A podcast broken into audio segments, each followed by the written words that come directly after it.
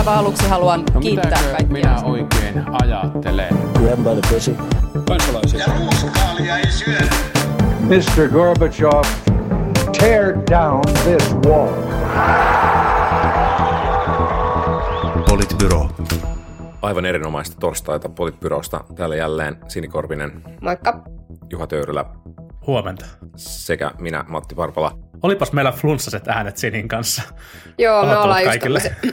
Mutta en tiedä, että tälleen niin kuin kuitenkin ollaan kaikki omissa kodeissamme. Mm.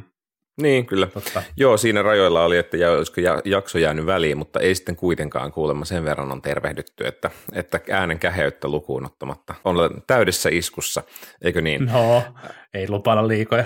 Mikä, mikä nyt on isku? Mikä on isku? No iskusta tietää jotain ainakin Tomi Lounema, Huoltovarmuuskeskuksen entinen johtaja, joka, joka sai, siis, sai siis viime keväänä epäonnistuneiden maski, maskikauppojen jälkeen kuulla, että kuulla, että pääministeri, hän ei enää nauti pääministerin luottamusta ja, ja erosi sitten sen jälkeen. Ja nyt sitten äh, tässä männä viikolla on käynyt ilmi, että mitään syytteitä huoltovarmuuskeskuksen johdolle ei tule ja, ja sitten myöskin tosiaan, tosiaan on sitten käyty keskustelua siitä, että, että miten tämä prosessi oikein meni. Siis sanottiin näin, että, että paine näiden maskikauppojen tekemiseen tuli hyvin voimakkaasti, vo, voimakkaasti valtioneuvostolta ja että että sen jälkeen, kun nämä epäonnistuneet maskikaupat Onni Sarmasteen ja Tiina Jylhän kanssa oli tehty, niin sen jälkeen niiden selvittäminen oli vielä kesken siinä vaiheessa, kun Marin ilmoitti, että luottamusta ei enää ole. Ja, ja tämä niin kuin Lounema taisi jossain käyttää ilmaisua, että hän tuli heitetyksi bussin alle, mikä on tietysti aika kovaa puhetta, kun puhutaan, äh, niin kuin, puhutaan virastosta, joka on suoraan valtioneuvoston alla oleva. Ja tämä on nyt ehkä silleen yksi niistä asioista, jotka tässä koronassa, kun toimittiin nopeasti ja, nopeasti ja äh, ehkä välillä oli tarve toimia nopeasti ja näyttävästi enemmänkin kuin, kuin harkitusti, ja, harkitusti ja vähän pidempään pohtien, niin tämä on nyt ehkä yksi semmoisista asioista, mitkä sitten ei mennyt ihan niin putkeen. Vai miltä, miltä tämä teistä näyttää? No toisaalta tässä on niin kuin, toisaalta tässä on varmastikin niin, että on, onko nyt niin, että, että politiikassa tällä hetkellä ollaan jotenkin totuttu siihen, että tilanteelle se ainoa tapa laittaa piste jollekin tilanteelle on se, että sä lähdet niin kuin, niin kuin maksimaalisella forsella ratkaisemaan tätä asiaa niin kuin pahimman mahdollisen kautta. Niin kuin viitaten esimerkiksi Katri Kulmunin eroon, joka oli myös hyvin tämmöinen nopea tilanteessa, jossa siis selvästikin, selvästikään hän ei ollut itse tehnyt niitä päätöksiä siitä, että mistä se koulutus haetaan ja, ja mistä ei. Niin tässä oli niin kuin mun mielestä vähän samantyyppistä, että ikään kuin Marin ää, ja hallitus teki varmasti aivan oikean analyysin siitä, että keskellä isoa kriisiä, jossa tähän maskin käyttämiseen ja maskiin liittyy muutenkin paljon tällaista niin kuin kissahännän vetoa ja onko se ja kannattaako se ja miksi ei kannata ja näin, niin sitten tämä vielä entisestään olisi voinut luoda tällaisen riskin niin kuin hallituksen uskottavuudelle siinä tilanteessa. Ja he varmaan teki ihan oikean analyysin siitä, mutta sitten ikään kuin sen oman uskottavuutensa pelastamiseksi tehtiinkin hyvin nopea ratkaisu, joka sitten oli niin kuin tämä. No mistä se sitten johtuu, niin toinen, niin että et mä pohdin välillä sitä, että meidän niin kuin sietokyky yhteiskuntana ja politiikan kuluttajina ja seuraajina on tosi vähäinen asioille, jossa voi olla useita eri puolia ja asioille, jo, jo, joiden niin kuin ratkaiseminen kestää aikaa. Ja sitten se niin kuin johtaa osaltaan ehkä siihen tapaan, millä politiikkaa tehdään ja, ja, ja sen seurauksena, ja, ja tämä on niin kuin yksi osoitus mun mielestäni ehkä siitä. Mm. Mä olisin ehkä varovainen sen kanssa ennen kuin mä menisin tulkitsemaan, että, että hallituksen ja, ja pääministerin epäluottamuksen syynä oli oman poliittisen aseman, aseman pelast, pelastaminen. Eihän me heidän niin kuin intentioistaan tässä suhteessa tiedetä sitä, sillä voi niin kuin spekuloida, mutta sitten jos muistelee mieleen sitä keskustelua, mitä käytiin, käytiin näistä tilannetta, missä oltiin ne maskien, maskien osalta ja, ja, ja tavallaan sitä huolta, mikä, mikä tästä niin kuin alkaneesta pandemiasta – pandemiasta silloin, silloin oli, niin on tässä ehkä niin kuin nähtävissä muitakin mahdollisia syitä sille epäluottamukselle ja sille, että tilanne haluttiin, haluttiin huoltovarmuuskeskuksen johdon osalta laittaa uuteen, uuteen uskoon kuin se, että hallitus halusi oman niin kuin poliittisen maineensa pelastaa. Yle kirjoitti tästä ihan, ihan mainio analyysi, mikä, mikä päättyi, päättyi kummallisesti siihen, että, että todettiin, että koska, koska niin kuin nyt on osoitettu, että, että ei ollut kyse, kyse niin kuin HVK johdon osalta rikoksesta, niin että missä tämä luottamuspula sitten syntyi, mutta kyllähän se syntyi siitä niin kuin laajasta julkisesta keskustelusta, joka ponnisti niistä vähän kummallisista hankinnoista tai kaupoista, mitä oli tehty tai yritetty tehdä, sekä siitä, että sellaista varautumisastetta ei sitten ollutkaan, mihin oltiin, oltiin uskottu. Ja siellä oli paljon vanhentuneita – vanhentuneita maskeja, jotka varmaan jossain määrin olisi voinut hyvin, hyvin vielä toimiakin, mutta, mutta tavallaan siinähän käytiin sellaista niin kuin laajaa keskustelua siitä, että, että missä määrin niin kuin huoltovarmuuskeskuksessa oltiin tässä niin kuin tämän, tämän tehtävän, tehtävän tasalla. Ja, ja tämä on varmaan nyt ollut sitten se. Mun mielestä on sinänsä ihan tosi perusteltua kysyä, että vähän niin kuin Sini kysyä, että onko tässä toimittu niin kuin hätiköidysti, ja siinä, jos julkisuudessa mennään, mennään niin kuin liian vauhdikkaasti, niin totta kai sitten niin kuin valtiovallan tulee toimia toimii niin kuin, ää, perustellusti ja, ja, ja rauhallisesti, mutta, mutta ei tässä vielä, ehkä tässä keskustelussa tämä varmaan jatkuu, mutta ei tässä mun mielestä vielä osoitettu sitä, että toimiko, toimiko niin kuin pääministeri ja valtioneuvosto tässä suhteessa niin kuin liian hätiköidysti vai oliko tämä oikea, oikea päätös, sitä on ehkä, ehkä niin kuin näiden tietojen varassa vielä mun mielestä vaikea arvioida. Niin, eikä se vielä, täytyy niin kuin sanoa vielä näihin vastuisiin ja muihin, että et, et jos katsoo sitten tätä, niin kuin, tässä, tässä varmaan, varmaan on, on niin kuin monenlaisia, monenlaisia väitteitä, mutta että, että jos, jos tosiaan on näin, että HVK vastuulla ei ole ollut vastata näistä varmuusvarastoitavista tuotteista ollenkaan, ja ne eivät ole toimineet tämmöisenä niin kuin sote-hankintayksikkönä ollenkaan, vaan itse asiassa tässä on niin kuin, äh, sairaanhoitopiirit ja STMn hallinnon ala oli se, niin kuin joko alun perin mokas. Sitten yhtäkkiä todetaan, että no itse asiassa HVK pitää tehdä nämä hankinnat, ja sitten okei, okay, että HVKlla ei mennyt tämä yksi hankinta putkeen, mutta että, että niin kuin ainakin tämän Louneman, joka siis ei saanut mitään syytettä, niin hänen, hänen tiedotteensa mukaan niin, niin hän, hän ei itse tiennyt, että mistä, mistä tarkalleen ottaen nämä oli, oli sitten hankittu ennen kuin tästä tuli mediasta tietoa. Ja tavallaan niin kuin, jos nyt sitten Lounema on tässä kohtaa joutunut ikään kuin sijaiskärsijänä, se, se, se jonka pää on tässä pudonnut, pudonnut, kun on äh, virhe tapahtunut, niin voi kyllä hyvin kysyä, että no miksei se ole sitten ollut jossain muussa virastossa yhtä lailla, kenen pään olisi pitänyt pudota, koska tavallaan Juuri se, näin. minkä takia HVK joutui tähän ylipäänsä ryhtymään, niin, niin ilmeisesti näytti johtuvan siitä, että muualla oli rikottu ihan tavallaan niin kuin NS-rauhan ajan ohjeita.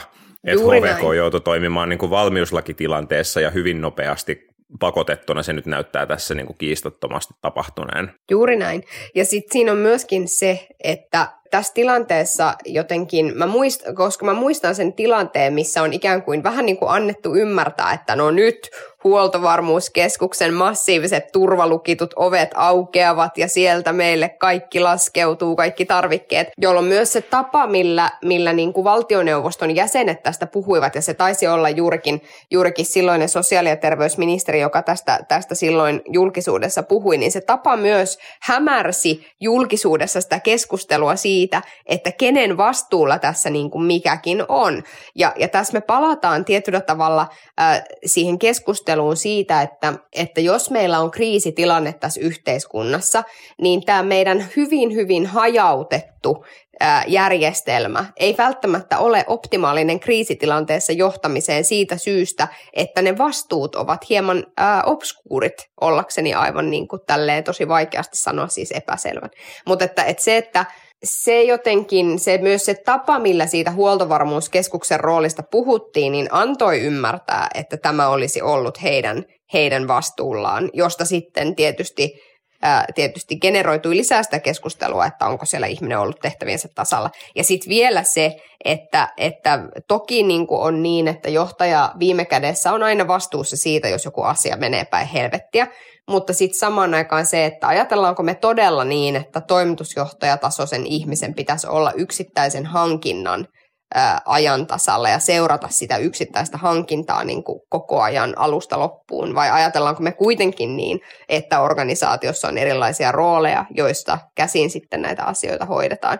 Nyt pitäisi kuunnella meidän kevään jakso ja kysyä itseltämme, että ajateltiinko me niin vai ei. Niin, en ole niin, ihan varma. niin, nyt hu- huomaan, huomaan kulkevani heikoilla jäillä. Tota, siis e- eittämättähän tässä on nyt paljon kyse siitä, että, että silloin ihan niin kuin tämän kriisin alkuviikkoina, alkukuukausina kuljettiin paljon, paljon niin kuin pimeämmässä kuin, kuin sittemmin, ja, ja siihen liittyy paljon sähellystä hallituksen, hallituksenkin osalta, ja, ja tota mun mielestä tämä on niin kuin yksi osoitus, osoitus siitä, mutta siis toimitusjohtajahan ei ollut ainut, joka sieltä lähti. Toimitusjohtaja irtisanoutui pääministerin, pääministerin tota ilmoitettua luottamuksen loppuneen ja sen jälkeen huoltovarmuuskeskus taisi irtisanoa kaksi, kaksi johtajaa, joista ainakin ilmeisesti os, jo, jompikumpi nyt harkitsee vielä, vielä niin kuin oikeustoimia, mutta, mutta huoltovarmuuskeskuksen nykyisestä johdosta taas on ilmeisesti puolustettu näitä työsuhteiden päättämisiä ja todettu, että, että kyse on ollut niin kuin eri prosessista kuin tästä tästä niin kuin rikostutkinnasta, niin luulenpa, että, että tota, viimeistä lukua tämän, tämän niin kuin saakan osalta ei ole vielä kirjoitettu ja, ja tota, emme ehkä ihan tiedä kaikkea, kaikkea, mistä on ollut kyse.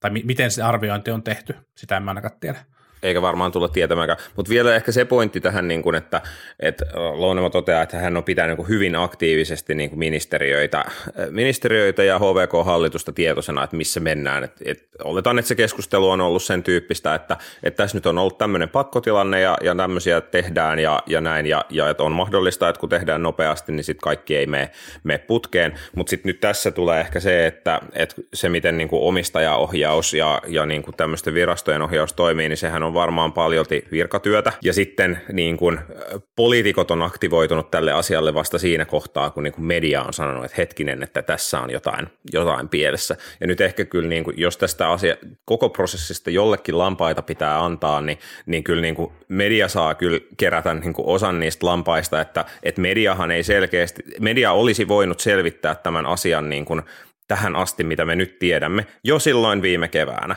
Jo, jos olisi niin kuin tavallaan nähty vaivaa siihen sen sijaan, että lähdettiin niin kuin suoraan sillä kulmalla, että nyt HVK on mokannut ja katsokaa, miten naurettava hankinta siellä on tehty. Mm, juuri näin, Mut, juuri mutta näin. tässä niin kuin media feilasi sitten niin kuin ihan, ihan yhtä lailla ja sen takia osittain niin kuin, niin kuin median paineen takia, niin kuin Sini sanoi heti alussa, niin, niin tavallaan sen takia osittain ehkä tässä sitten oli pakotettu tai kokemus siitä, että oltiin pakotettu tekemään tämmöinen kova ratkaisu. Mutta tämä on hirveän tyypillistä musta jotenkin siis se, että toki niin kuin median, siis niinhän sen kuuluukin mennä, että, että demokraattisessa yhteiskunnassa media myös nostaa yhteiskunnallisia epäkohtia agendalle, jotta, jotta sitten niihin asioihin puututaan. Mutta sitten se kääntöpuoli on myös siinä, että median, median roolin myötä voi syntyä myös vääristynyt käsitys siitä, että mikä se tilanne on ollut tai ei ole ollut, ja sitten poliitikot juoksevat aika usein ikään kuin katkaisemassa sitä mediassa käytävää keskustelua. Mm, sen sijaan, että selvitettäisiin, mistä on kysy. Niin, juuri näin, juuri näin. Ja, ja, että, että se, ja sen takia juuri se, että meillä on, niin kuin vä, meillä on tosi vähän, ja sitten jos ne eivät niin tee, niin sitten niitä kritisoidaan niin kuin heikosta johtajuudesta tai, tai niin kuin mistä ikinä. Et, että sitä mä tarkoitan just sillä, että miten niin kuin vähän toleranssia musta tuntuu, että meillä on nykyään sille, että asiat hyvin harvoin ovat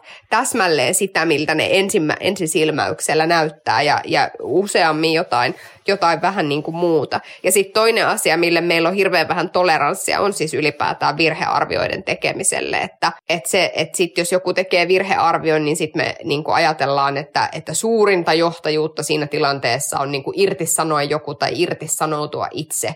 Ja se mun mielestä vähän ankeen käsityksen siitä, että minkälaisia odotuksia meillä niin kuin toinen toistamme kohtaa on. Niin, ja millaista työelämä on. Ja... Niin. Niin, en mä tiedä, onko tässä niinku ylikorjauksesta kyse, koska pitkään Suomessa kulttuuri oli se, että kukaan ei, ei niinku irtisanoutunut mistään, mistään virheestä, paitsi tietenkin jotkut naiset, mutta se oli sitten, se oli sitten ihan vaan Mutta se oli vaan ne, se. ne muutamat naiset, jotka se oli Joo. sattunut siihen mennessä mm. pääsemään johtotehtäviin. Just näin. Ja nyt, nyt tähän väliin voidaan leikata sitten tota meidän kommentit sieltä, sieltä tota korona, koronakevään alusta, että mitä mieltä silloin oltiin tästä hommasta, Kyllä. kun tässä, Joo. kun tässä nyt mediaakin moitittiin.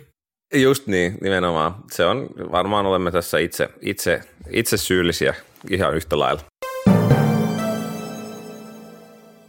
Tämä, jos oli kompleksiaihe, niin sitten kyllä viikon kompleksein aihe on sitten kuitenkin ollut tämä, tämä Puolan ja valko rajalla oleva pakolais, miksiköhän sitä kutsuisi.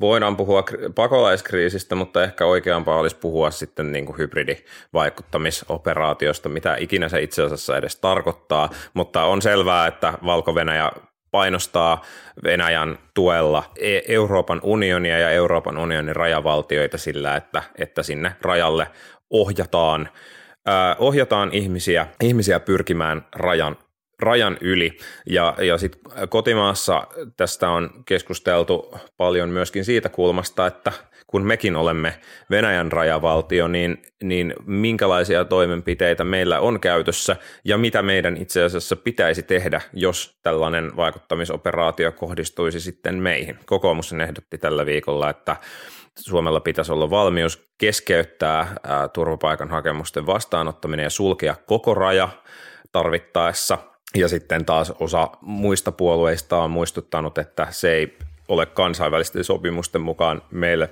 mahdollista. Monipuolinen, monimutkainen, hyvin, hyvin haastava, haastava aihe kyllä.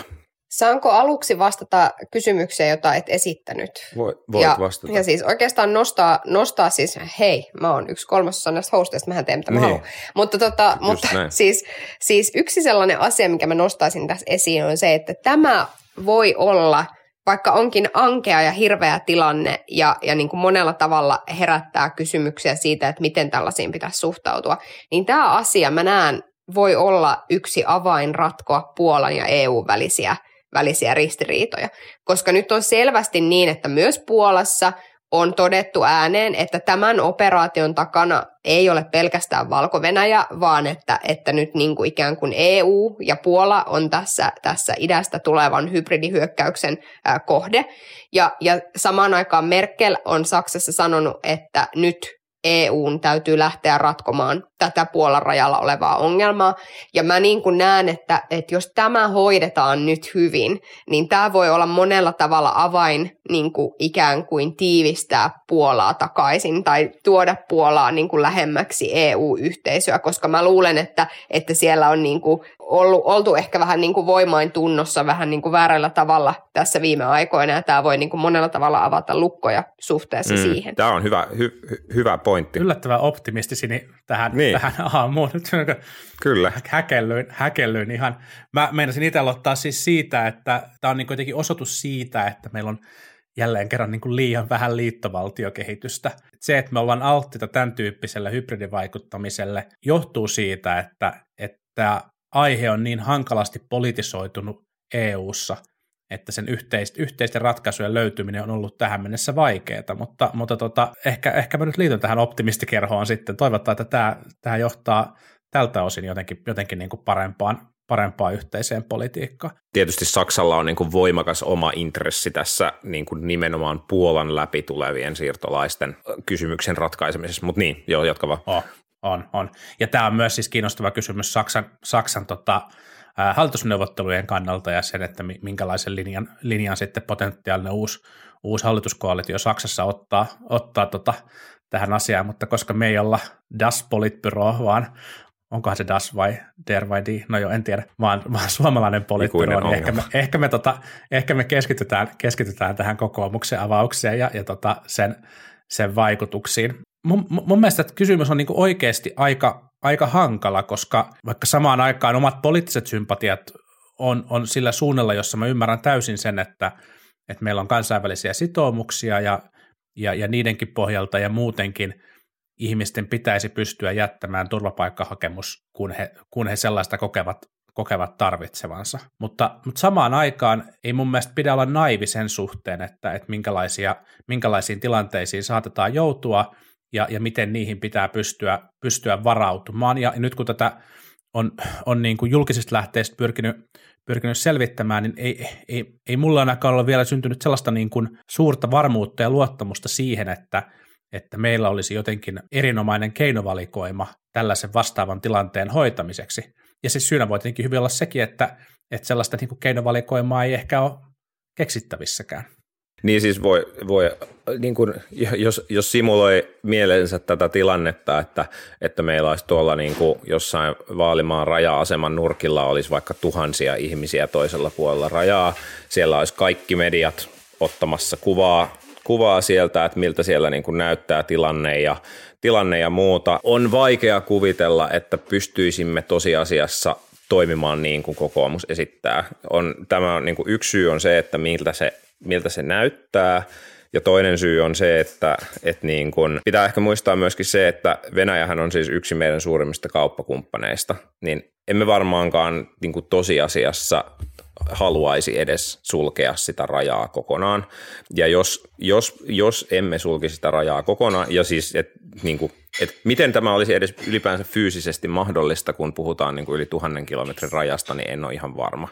Mutta ehkä niin kuin se, se kysymys, että just, että no miten tämmöiseen pitäisi varautua, niin siis itselläni tulee kyllä mieleen se, että, että jos meillä olisi niin kuin toimiva maahanmuuttovirasto, niin sitten pitäisikö, ja sitten jos meillä olisi EU-ssa toimiva politiikka sen suhteen, että miten tällaista tilannetta myöskin jaetaan jäsenmaiden kesken, niin, niin sitten pitäisikö meidän tehdä tyyliin niin, että, että niin kuin kaikki, ketä lähetetään, niin sitten jonkunlaisen pikaprosessin kautta niin kuin vaikka majoitetaan Lappeenrannan lentokentälle ja sitten sieltä edelleen ohjataan niin kuin hakemuksista, hyväksytystä tai hylätystä hakemuksesta riippuen sitten joko johonkin toiseen vastaanottavaan EU-maahan tai, tai sitten niin kuin takaisin, takaisin johonkin, mistä, mistä on sitten tullut tyylisesti. Niin, musta se avain tähän on, on niin kuin joku ton tyyppinen ratkaisu, jossa me pystytään, että jossa meillä olisi kapasiteettia ratkaista sitten nopeutetulla aikataululla vaikka näiden,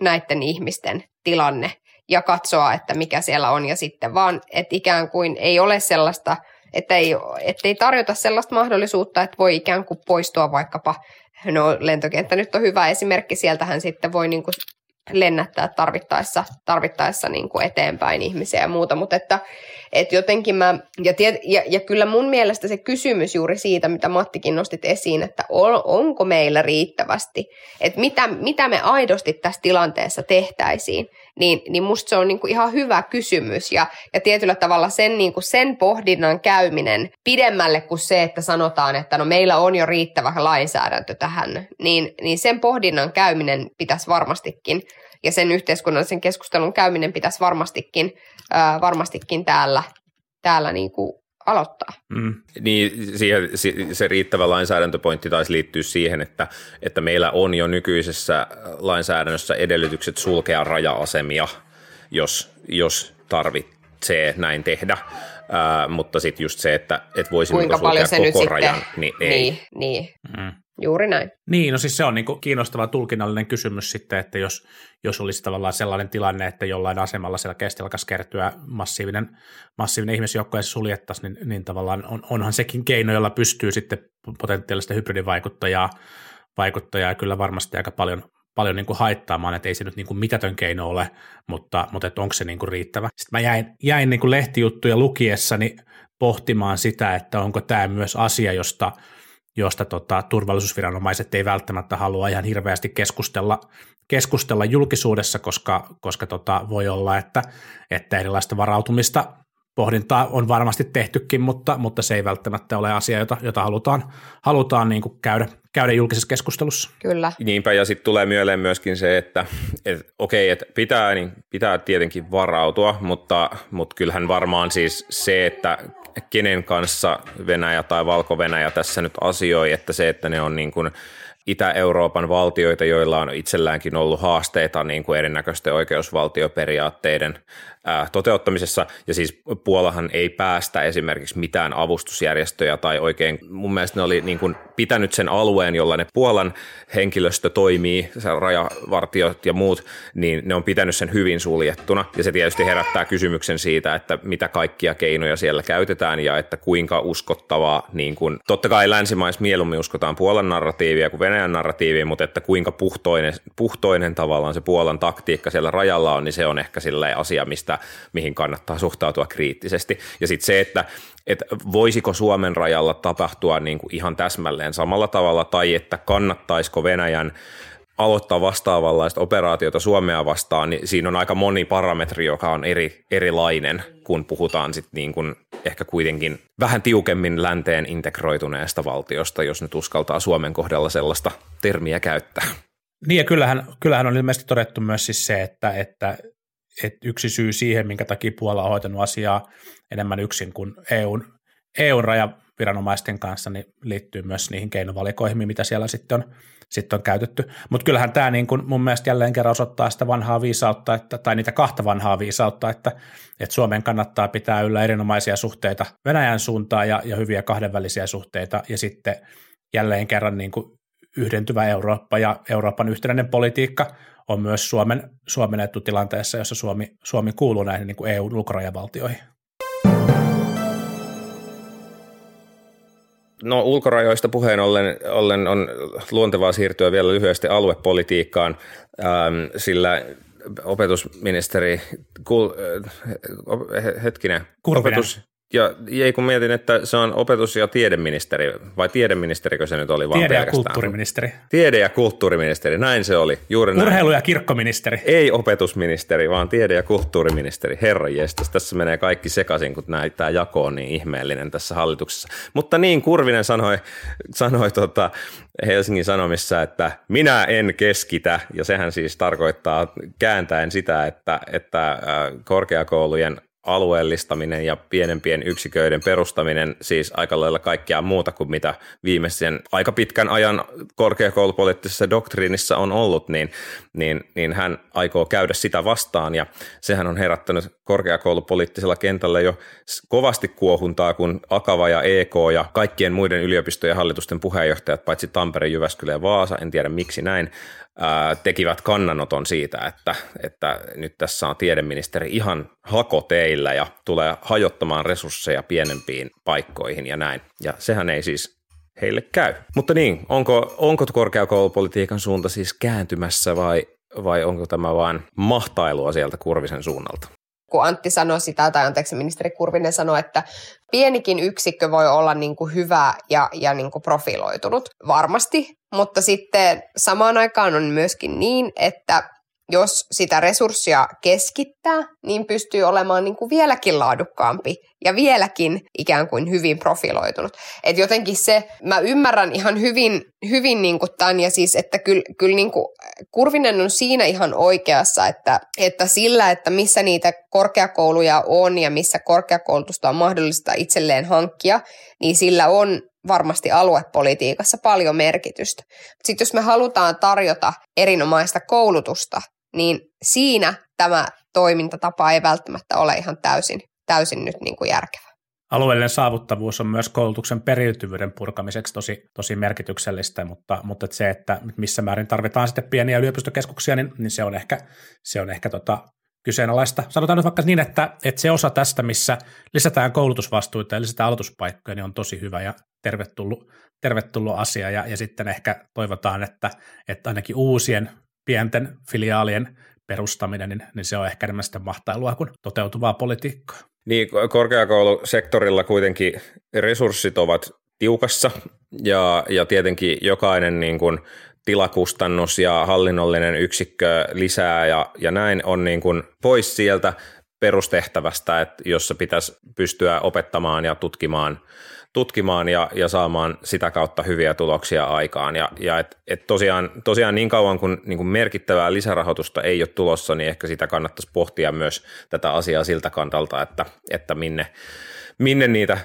vähiä resursseja kannattaa kannattaa sijoittaa. Et vaikka toki meillä on tämä niin kun saavutettavuusaspekti ja se on ihan tärkeä, niin ehkä toivoisi myös, että näin 2020-luvulla voitaisiin nähdä, että siihenkin olisi jotain muitakin keinoja kuin se, että, että niin kuin jokaisella kylällä olisi, olisi korkeakoulun sivutoimipiste, että varmaan niin kuin jo, joku järkevä kompromissi on löydettävissä sen, sen, sen suhteen, että sit pystytään tarjoamaan myös jotain opintoja niin kuin verkon kautta ja avoimessa ja, ja niin edelleen, ja sitä kautta sitten madaltamaan sitä kynnystä, kynnystä hakeutua sitten sinne niin kuin pääkampuksille opiskelemaan.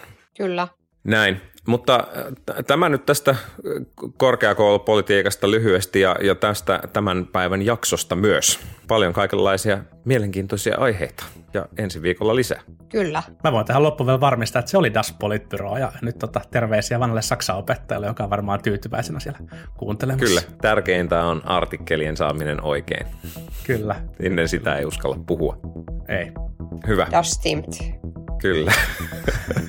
no niin, bis, bis nächste Woche. Moi moi. Moi. Moi moi.